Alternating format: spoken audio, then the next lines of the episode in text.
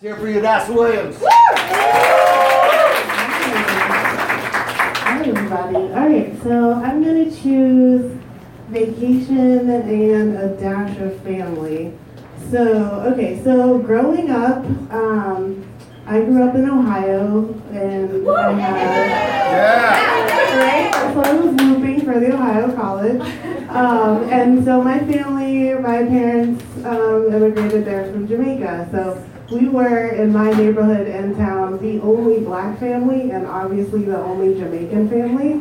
And so growing up, I had a lot of like different lifestyle from the people who were surrounding me, and always I just always realized like okay, my family.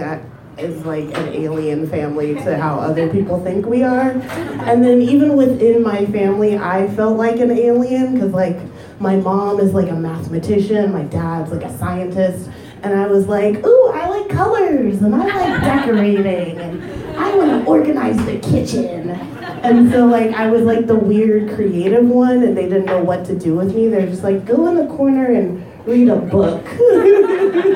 and then like I would go to school and people are like, why do you read such like older books from your age range? And I'm like, that's what we do in our family. Like that's what that's how I understand life. So growing up, um, especially like in school, there was expectations for me to do like great in everything and just to like be like straight A's and to be like, you know, overachieving whenever there was a test. I need to be in the top 10 percentile. And and I remember like talking to my friends about this like expectation about academic success and, and they would talk about how like their parents would reward them with things and they would go on vacations or they would get money or they would get like certain presents in order to lead them to the ac- academic success and I thought it was really crazy because it was just expected in my family and there was no reward. it was like, yeah, of course you got straight A's because otherwise we would be like, what are you doing when we're forcing you to study all day? So, so growing up, I, I especially, I don't know if you guys remember this show on MTV called uh, My Super Sweet 16. I had like a crazy obsession with this show when it came out because I realized this was like the antithesis of my lifestyle. I was like, people get spoiled just because they're children? Like, they get presents just because they ask for it? They, they're not even doing well in school and they're still getting the presents? They're talking badly to their parents in public, embarrassing their parents, and they're still getting the presents? Like, I was like, I gotta watch this show. Like, what are these techniques? Like, what are these kids doing? Like, what am I doing wrong? Like, clearly I've been like learning the wrong things, like, all the time.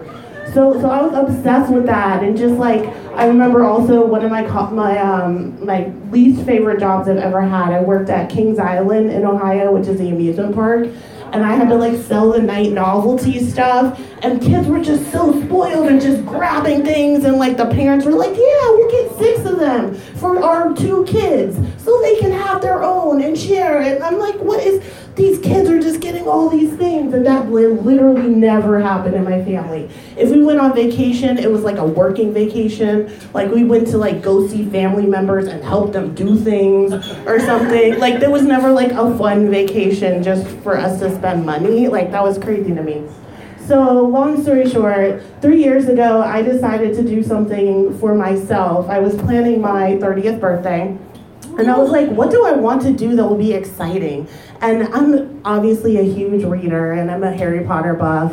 And I see myself as the Black Hermione. And so when I saw the TV advertisements for the Harry Potter world in LA, I was like, oh my God, I have to go. Because this is never something my parents would do for me as a child. But I'm to do this for me as an adult. And I felt like that was like high level adulting to like look back at my past and feed my childhood self what she needed while I'm now an adult.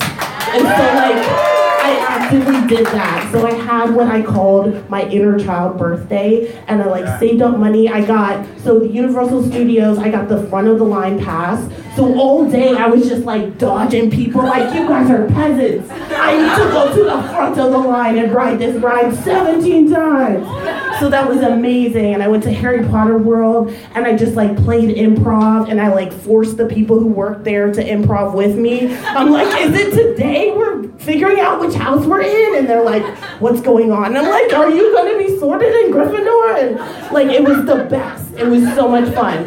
So, and then I also got cotton candy for myself twice. Like, I got there first of the day and I was like, I want cotton candy. And I was like, all right, I'm getting cotton candy. And then later I got more cotton candy. And so my favorite thing that I got is this is my visual aid. This is, I named her Princess Rihanna because I figured if I was really a little witch, I would name my owl Princess Rihanna and she would be like the baddest owl in the owlery. So like this is my book bag I got from Harry Potter World. Um, it was the best birthday I've ever had and that was my, my little